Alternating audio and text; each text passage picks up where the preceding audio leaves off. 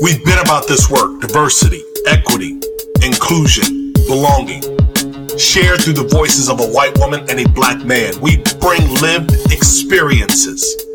We have pursued D&I progress for most of our professional lives. We use Crazy and the King to cover news, tips from colleagues, and host incredible guests. Listeners count on Julie and I to transparently drive the conversation. We thank you for rocking with us. Check it. Julie, kick off the show.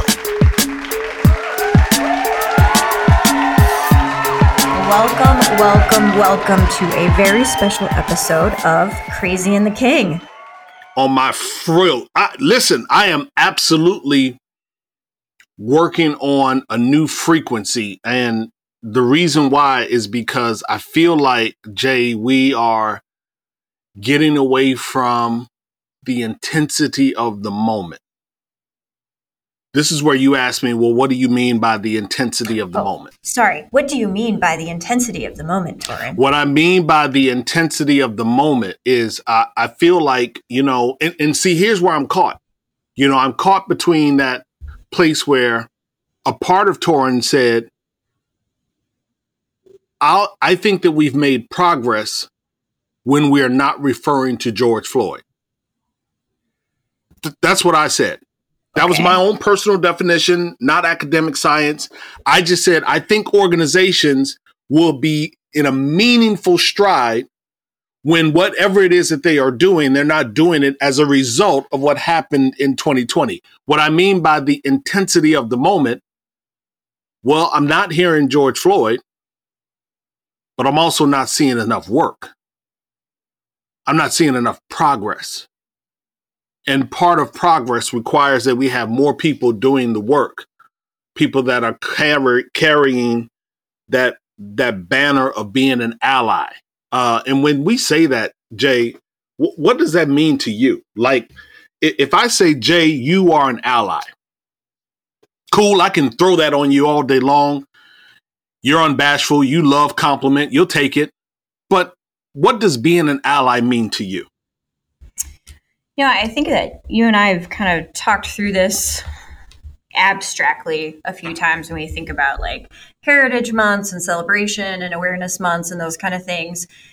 And I mean, in its most basic form, right, to be an ally is to take action. You cannot just use your words when you're an ally, but it's also very important that you use your words and you use them frequently. It's not performative when you're taking the action and you're using the words. I think that's where a lot of people get confused about allyship or think, you know, that they're doing enough, like just making the great posts on social media and all of those things. Those are important because they set the tone for us culturally, right? But if you are just putting the words out so that someone pays you a lovely compliment and says you're an ally, right? Then that's when it's bullshit. But here's the thing where it gets hard, I think, with allyship is that I will never be perfect. Allyship is always imperfect. And I think that the biggest piece of lesson, or the best lesson I've learned over the past 4 seasons of you and I getting to hang out every week and figuring these things out together, that I'm going to be wrong a lot, and I have to be willing to take that and then change. And so much allyship, I think, stops or is demotivated by the expectation placed on the words about the expectation of never fucking it up, right? Mm-hmm. Never being wrong. How many times have, you know, I called you and say, I don't know what I did wrong, but I did something wrong. And now I'm like freaking out. And you've had to kind of talk me off that ledge. You and I have had conversations, you know, to educate you on ableism and disability and all those kind of things.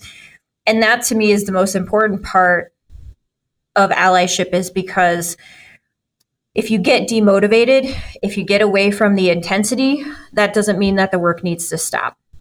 The work always has to continue, and imperfection is part of the work.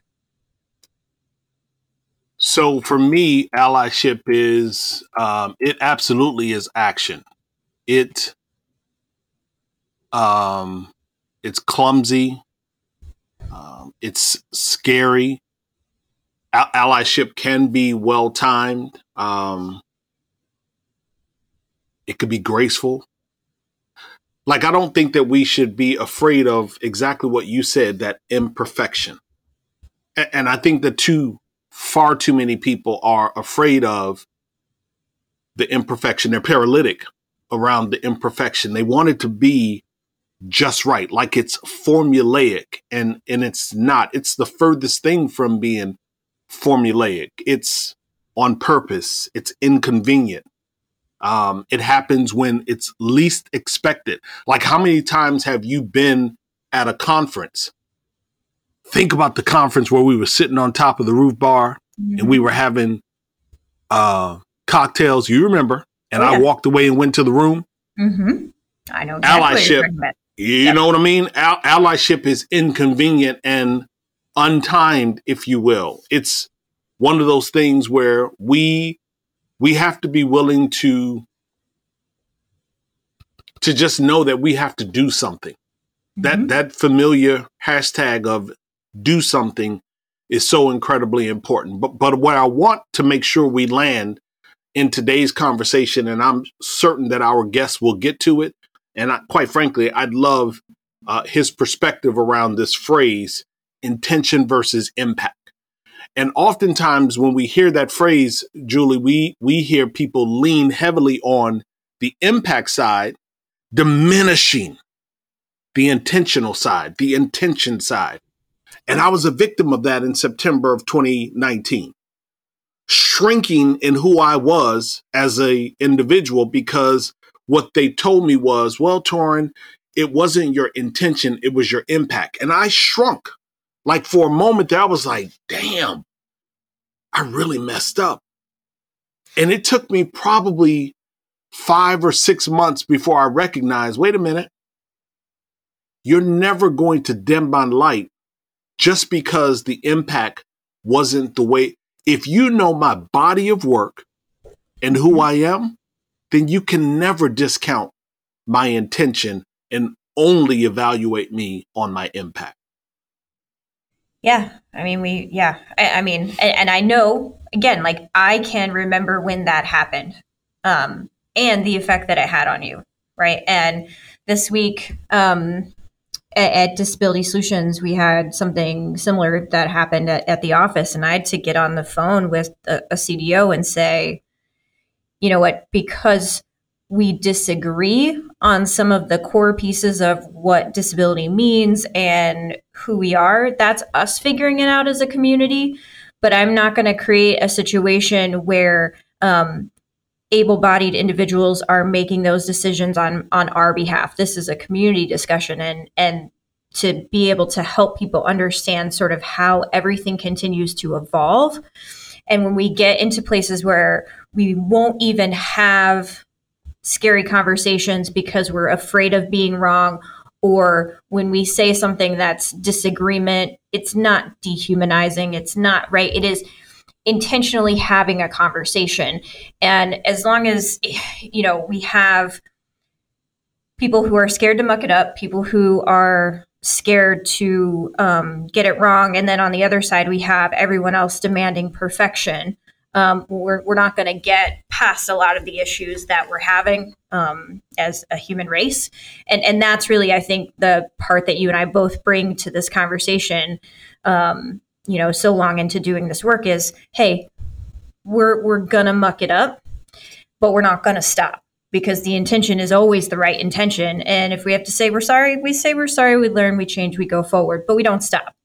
We don't stop. Let me give a stat real quick. August 24th, 2020, there was a survey released. I'm not sure exactly when it was conducted, but the study was conducted by Lean In and SurveyMonkey.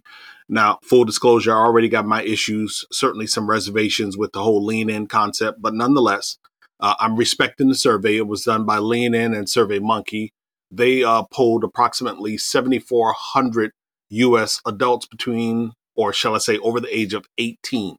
What they found was that more than 80% of white employees viewed themselves as allies. I need for you to stop for just a moment. Like 80% of white employees polled view themselves as allies.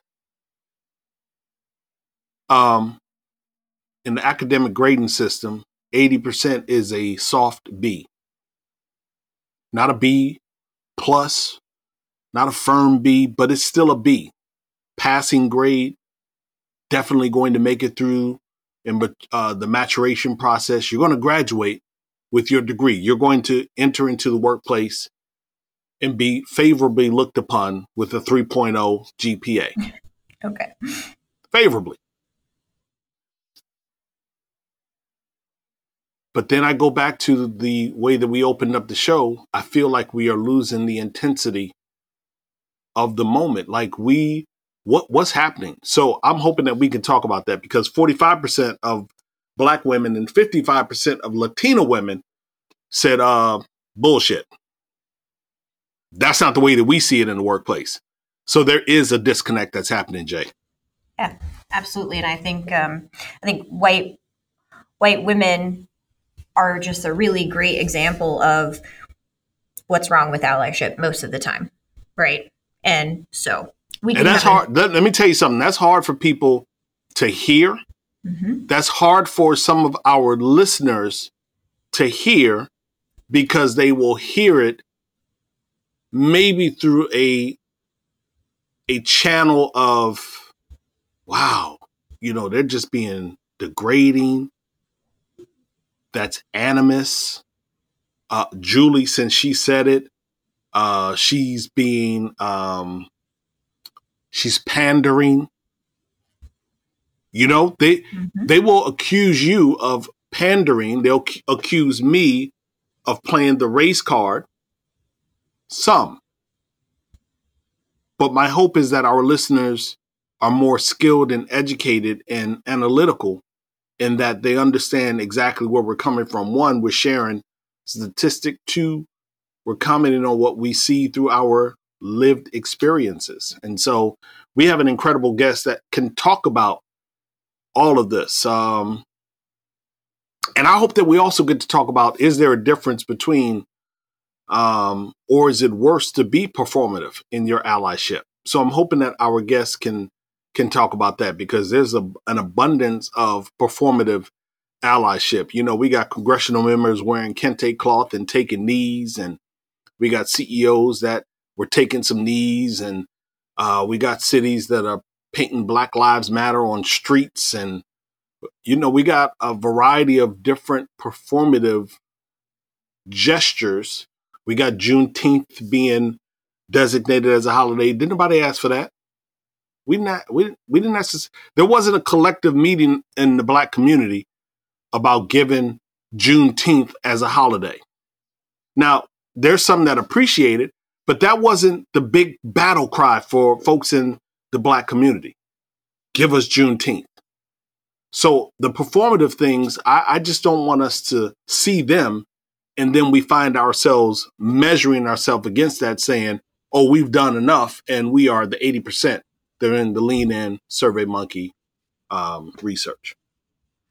A whole lot to unpack there. Let's hear from one of our sponsors and then start this conversation with our guest, Ray Arata. How much do you understand the future of finance? I'm Jim Roos, a top 10 banking influencer and host of the podcast Banking Transformed, where we dive deeply into the rapidly evolving world of banking and financial technology. Join me as I interview industry experts, thought leaders, and innovators as they unravel the latest banking trends, disruptions, and game-changing technologies reshaping the world of finance. Redefine your understanding of the banking ecosystem. Subscribe now to Banking Transformed, available wherever you get your podcast, and now available on YouTube.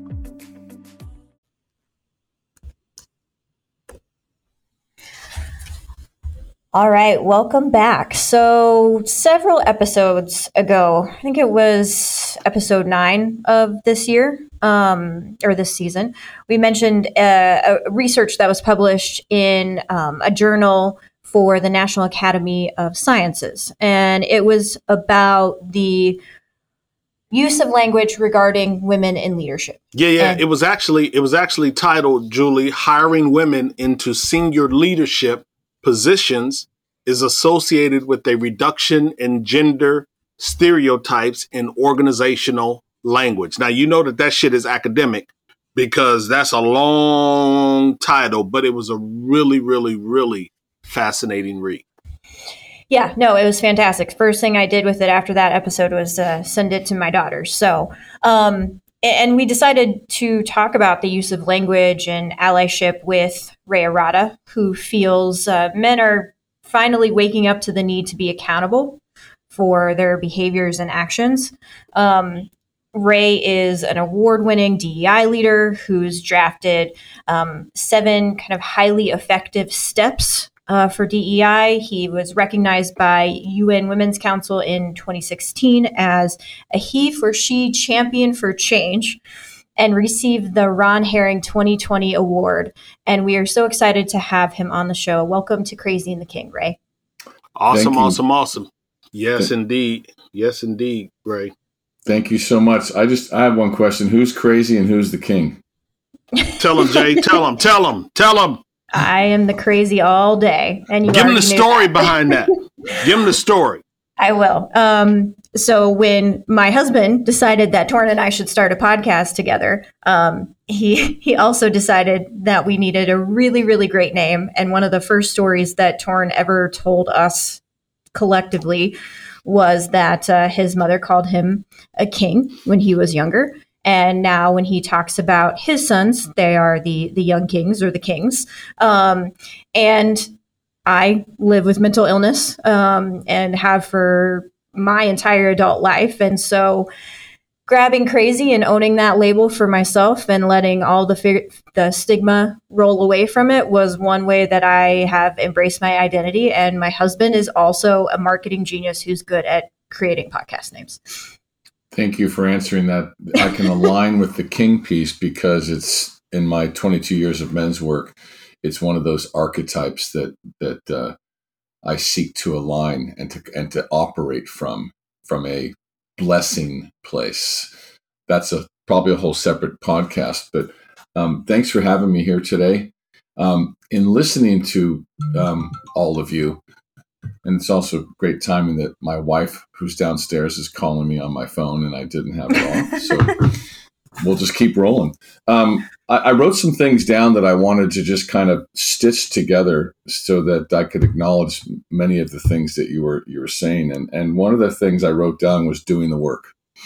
And there's this thing in terms of allyship. There's allyship in thought, and there's allyship in action. So doing the work is, in my opinion, requires that we look at allyship as a way of life. And one of the things you said, and I'm going to just refer to you as Jay. Initially, when you were talking earlier, you said Jay. I'm like, no, my name's Ray. And then I realized you were talking to her. So there's this whole thing about wrong, right, wrong. And my invitation for all of us is to reframe this as human insofar. And then we don't go down this path of I did it wrong. I'm all about personal growth and working with men and human beings to be their authentic self, to be contrasted with the one's performative self, which I'll get to in a second. And so you were hoping, Torin, that I would speak to intention versus intact, and I found it fascinating, kind of the way you teed it up. Intention versus impact, through my lens, is one of those things that needs to be taught insofar as if I said or did something, or I didn't do or I didn't say something, and it landed on you and you're hurt, I could listen from the head and defend and center myself and say, I didn't mean it. Or I could take a breath, a big fucking breath. There's my first F-bomb. Mm-hmm. And get curious. And maybe even take some responsibility to say, hey, brother, I'm really sorry that it landed on you that way. And for me personally, in that moment, I'm not going to go down the toxic shame route that makes me feel like I'm a bad person. Maybe I just say I'm a human and I fucked up. And I'm going to get up. I'm going to own it. I'm going to clean it up. And I'm going to go back with people that look like me and say, you know what? I got a blind spot or a gap, and I did this. Help me work on this so I do it less. So any person that's been, who comes from a historically marginalized group, I've talked to them about this. If they hear me clean it up, own it, acknowledge the impact that I caused, and then I say, I'm going to go work on this, we're good. Let's get up. Let's keep going. So I just wanted to speak to that. And then the last thing, this notion of the research piece that you brought up, I refer to myself as forever an ally in training, because the both of you know that nobody's an ally until somebody else says so. And so one of the things I do in my trainings with men is I ask them I said, I want you to be honest. There's 5 states of men in most organizations. There's a group that feel like DEI efforts threaten their job. Underline the word there, because that's their unexamined privilege right out for everyone to see. There's a group that don't feel included as part of DEI initiatives. They're the ones that say, hey, there's an LGBTQIA ERG, a women's ERG, but what about me? There's a way we can deal with that. Then there's a huge group that is afraid to say or do the wrong thing, so they do nothing. As Jimmy Carter said, silence is violence. We don't want that either. Then there's a fourth group that wants to do the right thing, but doesn't know what to do. And then the few, the proud, the advocates. So when I ask men to appropriately categorize themselves, I say, be honest, because there's research out there that says y'all think you're further along than you actually are. And then I ask everyone who doesn't identify as a man in the audience, okay, now what's your experience with most men? And what we see is men think they're here. Everybody else, women and marginalized folk, have this experience, this lived experience of where they are. So I'll stop there, and we can go in a bunch of different directions, but I just wanted to acknowledge all that juicy stuff that you guys spoke to. Well, so, you hop right in, and we appreciate that. So maybe you can, rewind the tape just a little bit and give people a bit of an introduction to who Ray Arata is, just the Twitter style introduction. But what I want to zone in on is those 5 characterizations. Yes. I want to live with those 5 characterizations for a moment. And in the end of your Twitter style introduction, how much honesty and transparency do you customarily witness when you are performing those trainings, when people are self-designating? So I'll start with the last question first. I'm a big believer in vulnerability. And part of my being on the planet has me use my superpower of vulnerability, which requires that I need to go first.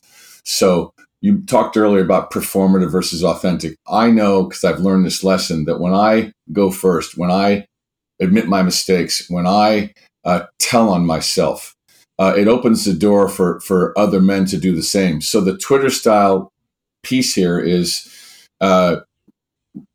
Ray Arata, the father, the man, the ex-husband, the current partner, the leader, had a life experience called a divorce and a business betrayal that knocked me sideways in 1999. And I did a men's weekend, which was an initiation into healthy manhood that had me examine how the pained little boy in me was driving the adult bus. Translation, how I was impacting those around me. And so that sent me on this very long journey. And I know this is longer than Twitter, because I've already gone into 187 characters, but it's important for your listeners to know. And so when I wrote the first book, I was probably 10,000 hours in. I had done 40 men's trainings. I'd gone into maximum security prisons, all healing work, all let's be aware here. Let's feel our emotions here. A diversity and inclusion consultant said, you have something here, Ray. You're an expert with men. Corporate America needs to hear from you, but first go to this women's conference and listen. And that's when I realized, oh my God, all those times my mom told me, second born in an Italian family where all the rights and privileges and opportunities went to her brother, but not her because she was a girl. I thought about my wife, oldest in an Italian family of seven, and then my daughter, who was going to be graduating from Duke with a degree in computer science.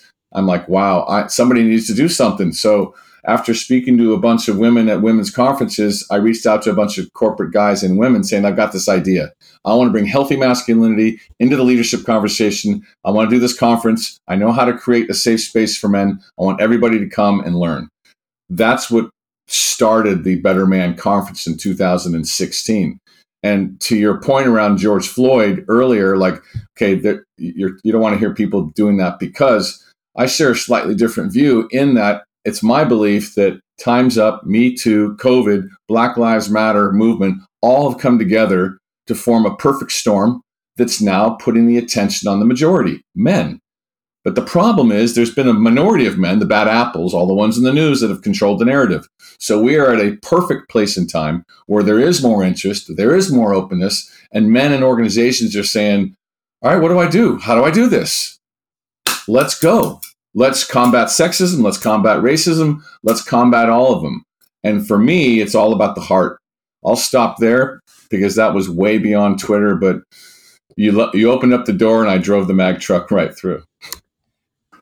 Oh, I mean, I think it's very interesting. Tor and I always talk to people and we're like, how did you get into this work? What was the moment for you that said, oh, this is the way that I want to spend my life? And for you, it was understanding how pride and you know, lack of humility and ego was driving you to a failure. And I mean, I think it's so funny because even hearing you say that, I started to think about the men in my life who I've rarely ever heard say, right, publicly, especially, here's my breaking moment. Here's the moment that I had this experience that changed me, because of their kind of just the male pride and the male ego. So thank you for sharing that. I think that's incredibly valuable.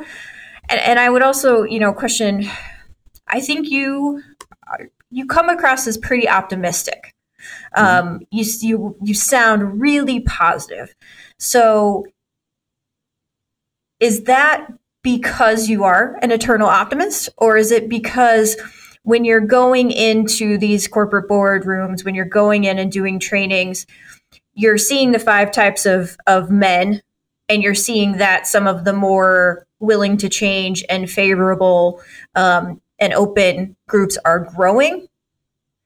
Or that you think because the conversation has changed externally, that we're finally going to be able to sort of break down the power structure and get past those who've been controlling things for ever. So what I'll say is I am a positivist, but with an asterisk. I was in Folsom Prison and I had done a huge piece of work, huge, gigantic. And when I got up off the floor after I'd cried my eyes out, the facilitator said to me, so Ray, what's true about you right now? And it doesn't need to be positive, because he knew me. And I listened to the question and I said, I ache. And like right now, I mean, I'm tapping into it right now. I feel the pain that everybody else goes through. And with that said, a good leader can tap into that and then move out of it like I'm doing right now. Somebody has to be the fucking light. And that's me. So I assume positive intent, because in my coaching business, if I connect to what's possible, that'll give me the energy and the mood level to confront all the bullshit along the way, including my personal stuff. So I take that same premise when I work with people and companies and invite them to think about what's possible. Because if we process all the negative and all the pain, we're left with no negative and no positive. So let's shine the light and give ourselves a positive context as to why we're going to do this. So I've had many a fetal moment in this work. And unless I'm willing to reveal and show myself, they won't. And that's what has to happen. So for the rest of my days, That's my game plan. When you say that's your game plan, are you saying that you want to, are you saying that you want to get more men to exhibit, to extol that vulnerability, that transparency? Is that what you're saying? Yes, and with a twist. Somebody asked me a long time ago, how will you know your work is working and successful? And one of my answers then was, when men think it's cool to be vulnerable, to be authentic, to do their work, and to not always be in charge. I don't know if that'll happen in my lifetime, but you know, the younger generations are starting to say, you know what, you 50-year-olds, we don't want to be like you. So I have hope that men will start to understand and appreciate that vulnerability is a sign of strength. Well, how do we do that? You know, Ray, because when I think about, you know, my work, I always say four words: empathy, intentionality, proximity, and transparency. Mm-hmm. Empathy, intentionality, proximity, and transparency. You have a process around empathy. Can you elaborate a bit on that process? Because I firmly believe with you, I'm in sync with you, that I think more empathy and vulnerability are pluses. They are lighter fluid for progress. Yeah. What's your process? So I have a 4-stage framework that contextualizes empathy. And we initially created this for men. Now we use it not just for men, but for anyone seeking to be an ally to anybody. So the first step, if you will, contextualizes awareness, which is acknowledge I have bias, privilege, these things called emotions, and the acknowledgement of the man box, those set of unwritten rules of what it means to be a man that don't work for anybody, men included. That's step one. Step two is listen with empathy and compassion. This opens up the door to presence the lived experiences of others. And why is this so important? Because when any man hears what the lived experience is of others right around him, usually what I've seen is, oh my God, I have no idea. What can I do? That's when we see empathy roots begin to grow. The third step is take responsibility for the impact you or someone else created by unexamined privilege or bias, whatever the case may be, and when necessary, clean it up. That third step opens up the door to explore intention versus impact. And I seek to help people understand that when someone brings to your attention that you said or did something that ended up being a microaggression, if you go down the path of it wasn't my intention, you just centered yourself and you decentered their experience. There is an opportunity, if they're open later, to understand the intention, but you're not going to get there until you acknowledge that there was impact, even if you didn't mean it. And then the last step is commit to new behaviors and actions. That's contextualized as action or advocacy, if you will. I want to stay there for just a moment because you raise a very good point. And what I didn't say in the story is the steps that I went through for redemption, for apology, for awareness. Mm-hmm. And I did all of those things like exactly the way that you said. So is there any value in my position, though, of not dimming my light ever again and allowing people to minimize my intention? And you don't have to agree, but is there value in the statement of it's equally as important to know a person's intent as well as the impact? So, in hearing you say that, what I want to say is until you, the microaggressor, hypothetically speaking, can acknowledge that this human being was at the affect of you, your intention's irrelevant in that moment, right? And whatever's driving you to want them to get your intention, my invitation would be for you to look at that a little deeper, right? Because there's something underneath there that says I need them to know, and you're missing the boat, Julie. You know what happened? You personalized it, Julie. You know what happened. You know where I'm getting ready to go, Julie. You know exactly, and Julie's going to jump in. But Julie, you know where I'm going. Remember the weekend I got taken to the woodshed? Yes, I do. Over that Washington Post article. Yes, the Twitter. Now that right there, Ray, is a perfect example, because that situation was different than my September situation. Yeah. And so the way that you just described it, totally guilty, because I wanted them in the moment like, yo, for real, I'm a really good dude. And I did not see Torin was centering himself in that discourse. I didn't see it. Julie helped me see it. Yeah. You've helped me see it even a different way. So thank you. Thank you. Thank you, Jay. Go ahead, Ray. Yeah, there's one more piece. It's an even deeper piece. When you say you want them to know that you're a good dude, the deeper piece is, and Carl Jung refers to this as shadow beliefs. That's a shadow belief of yours lurking in the darkness. That it's a belief only. It's not true that you're not a good dude, which has us want to show people that we are. So it's a pattern interrupt that has you get back to, I am a good fucking dude. And I'm going to come from that place. I'm a good dude who said or did something that landed on somebody else. And here's the key thing. Just because I did that, it doesn't make me a bad person. Now ego's out of the equation. You've realigned with you being a good person who had a human experience, who made a mistake. And you were the bigger man because you owned it. So that's just the other piece. He did own it, and he always does. And I can't tell you how many times I've said to him, you are a good person, a good friend, a great human. Like, don't let this derail any of that. And so we want to talk about the book, but just kind of one more question that I'm really curious about.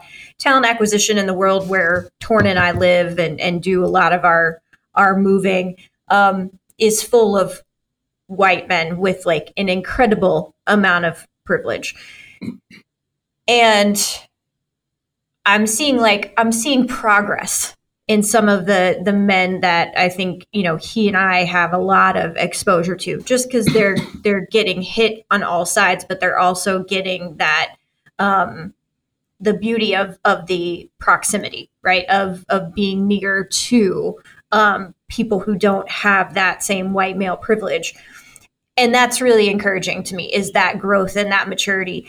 And so when you are in, again, kind of thinking, I'm really fascinated by this 5 men group that you have, or 4 men group that you have, how movable are the men that are like, you're threatening my ownership, my place in this world? Like, are they coming along in the conversation, or are we going to continue to sort of see this, what I feel like now with all this sort of culmination of these different movements, is that reflexively the white male power structure is getting ready to smash us all again, right? Because they are threatened.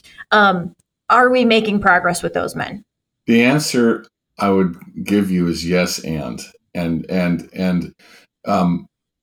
I must practice what I preach, insofar as when I come across men like that, and I've come across men, white men of privilege in trainings who have gone down the road, and this is both in the U.S. and abroad, that say, this is how I grew up. I don't have any privilege. And they dig their heels in the ground until I'm able to educate them as to the difference between earned and unearned privilege. And so I'm like, hey, I don't know if those of you believe in God, but if you do, none of us got a chance to say, you know what, when I go down on earth, I want to be the white guy. It's an accident of birth. And when I start talking to them about, you know, and I've used all sorts of techniques about what it's like for somebody who doesn't identify as white and male, of what it's like to be in a company, what it's like to walk into a room, what it's like to walk across the street. They begin to understand that they never have to go through that. And then when I take it one step further and educate them, imagine the impact and the burden and the fatigue and what that's like every single day of your life that you've never had to deal with. They begin to open up. And here's the beautiful thing about privilege. I seek to humanize it as opposed to demonize it.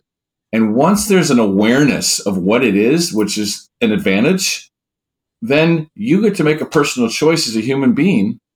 What are you going to do with it? And so in those four steps that I shared with you earlier, the listen with empathy and compassion, there's a subtext nuance of listening from the head versus listening from the heart. Listening from the heart has me want to seek to understand where you're coming from. I had an email exchange this morning from a guy from a large company who I do a lot of business with. Him and his group of men are an outlier, and he's just looking at all the critical race theory authors, and he said, many of your books, say this, and he was typing stuff up on, in our virtual conference, and I decided to engage, and I had to seek to understand, and I found out that there was a lot of alignment there. And then at the end, it came out as Christian beliefs don't identify with that. So I could still make them wrong, or I could just say, hey, I get it. I'm here, you're here. And so it was a great practice for me to try and meet one of those guys where they are, disarm him, and actually find some alignment. Now, I don't know where it's going to go, but I've had instances like that as recent as this morning. So I'm hopeful. And I think that's why it's so important that we have white men doing the work alongside us, because that's a conversation Torrin could never have. It's a conversation that I could never have, because the man would be defensive immediately. So you were able to penetrate deeper and start planting the seeds of change that hopefully someone else is going to come along and water and continue to grow. Yeah, I'm not going to come and make them wrong. The work we do is devoid of shame or blame. So if I operate from no one's wrong, and I'm going to seek to meet them where they are, and I'm going to reveal myself and share myself, and between the three of us here and your listeners, show them how it's done, not performatively, but authentically. They'll know if I'm full of shit or not, right? That's the only way it's going to work. And here's the thing, one man at a time, one leader at a time, one company at a time. And that's the work that guys that look like me, we need to do. Otherwise, it won't change. So talk about the book. Tell us the title. I know we can find it on Amazon, perhaps some other platforms. Talk about the book.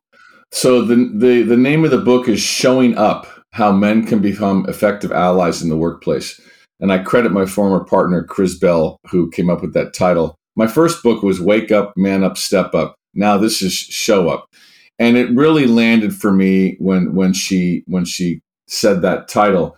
And so right before COVID, I said to myself, I got all this jumble in my head, and everyone keeps asking me, men keep asking me, what do I do? DI leaders and women ERG leaders are asking me, what do I do to engage the men? So I finally took the time to write the book. And I took license to come from the heart. And so in the book, I introduced the 6 principles of heart-based leadership: emotional literacy, vulnerability, authenticity, accountability, inclusivity, and love.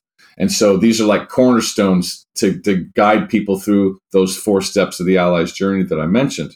So I was encouraged by my publisher, give it a curriculum feel, give them exercises to do, and give examples and stories. So that's what I did. And one of the interesting things that happened towards the end, the last chapter in the book is the multi-year game plan. Basically, what companies need to do in order to effectively do this. And one of the guys I was interviewing was a white CEO of Cardinal Health, Mike Kaufman. And he asked me, well, are you talking to any other men that identify other than white? And I said, yeah, I was thinking about it. He goes, you should really do that. So I created a chapter called Too Often Excluded Voices of Masculinity. And I interviewed a black trans man, awesome guy, Sean Coleman, a gay Asian man, a white gay man, a white heterosexual man, and a black heterosexual man. And I asked them their views on masculinity. I asked them for tips and what you wanted all of us to hear in the context of allyship. And I put that chapter in the beginning of the book. So when you deal with material like this, especially with men, sometimes it's too big of a deal for them to do a training or to join a men's group or to do a workshop or to go to a conference. But a book, they can read that when no one's looking and they can put themselves on the journey. So the book was really yet another way that I sought to advance the movement. And I want to get the book in as many hands of men as possible. And the book's a great read for DEI leaders and women and anybody else who identifies differently other than a white male. So tell us where to find the book. Amazon, do you have a website? So if they go, here's a cool thing. If you go to showingupbook.com, we have a bonus that if you buy the book there, you'll get a free virtual ticket to one of our Better Man conferences. So that's one thing I would encourage you all to do. That's a layup. I'm a former basketball player. I was a walk-on at UCLA, pardon the sports metaphor.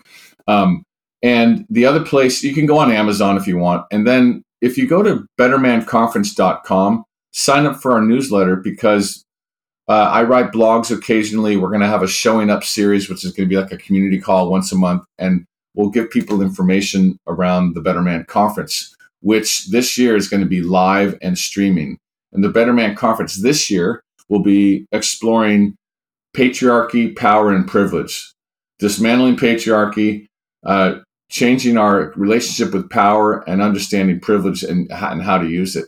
So in New York City at Hudson Yards, Tapestry will be our host on June 2nd, and then in San Francisco the first week of November. So really excited. You know, things have been moving a little slow with Omicron in January and February, but the corporate giants are waking up and I better be ready. Yes, sir. So once again, showingupbook.com. Is that right? Yeah. And bettermanconference.com. Correct. Awesome. Yeah, that's good. That's good. Just real quick, again, listeners, if you missed that part, showingupbook.com, grab the book and receive a complimentary virtual ticket to the Better Man Conference. I'm sorry, Jay. Yep. No. So are you on social media? Where should our listeners follow you? So Better Man Movement is a tag. I'm on Facebook, Better Man, Ray Arata on Facebook. The other thing is if you go to rayarata.com, that'll speak to more Ray Arata, the man, the services, the testimonials. Sheryl Sandberg and several others have given me encouragement and kudos. So a lot of times I get asked to speak at companies or bring in these trainings because a lot of companies are in the very, very, very early stages of this work. And so that would be one other place for them to look. Wonderful. Well, we thank you so much for joining Crazy and the King and the work that you're doing, and look forward to getting a copy of the book and checking out the conference and having you back when we see what else has changed and what the world has in store for us next.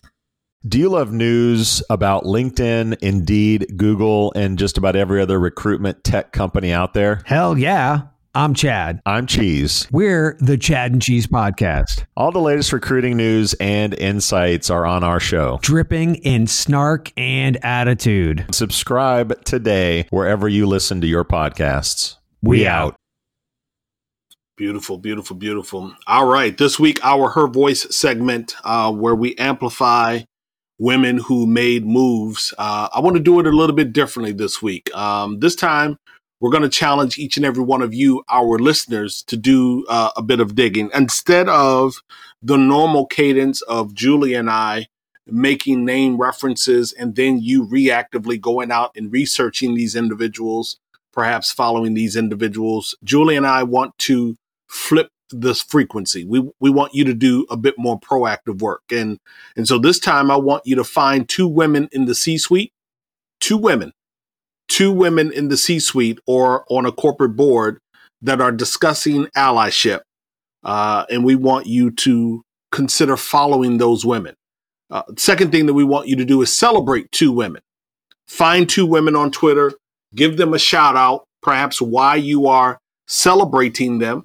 And then tag us, Crazy and the King, or hashtag CATK in that tweet. But we want you to amplify two women. And then the third thing that we want to do in our Her Voice segment this time is we want to think about a woman that deserves a nomination. Now, that nomination could be a promotion, a stretch assignment, could be a reallocation of resources. It might be a speaking opportunity that you yourself may have been invited to.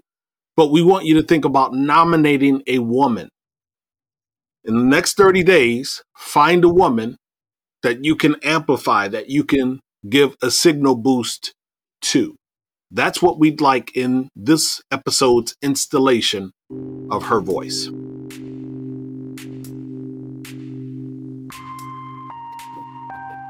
And our quote is, "You are missing a huge opportunity if you focus on where and don't focus on when and what. Not since the Industrial Revolution have people really had the opportunity to dissect work." That's Nickelle LeMoreaux. She's the CHRO of IBM. Great show, Julie.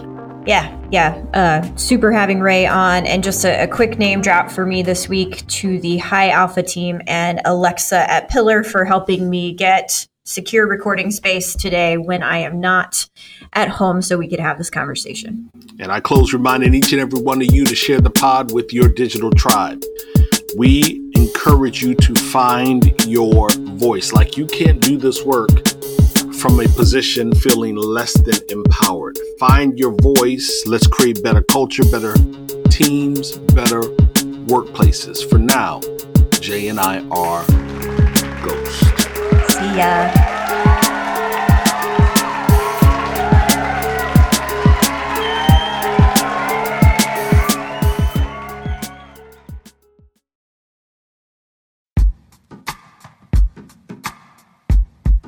The Jim Stroud Podcast explores the discoveries and trends forming the future of our lives. Brain-to-brain communication, robot bosses, microchip implants for workers, and artificial intelligence replacing human workers are all happening now. If you want to know what's happening next, subscribe now to the Jim Stroud Podcast.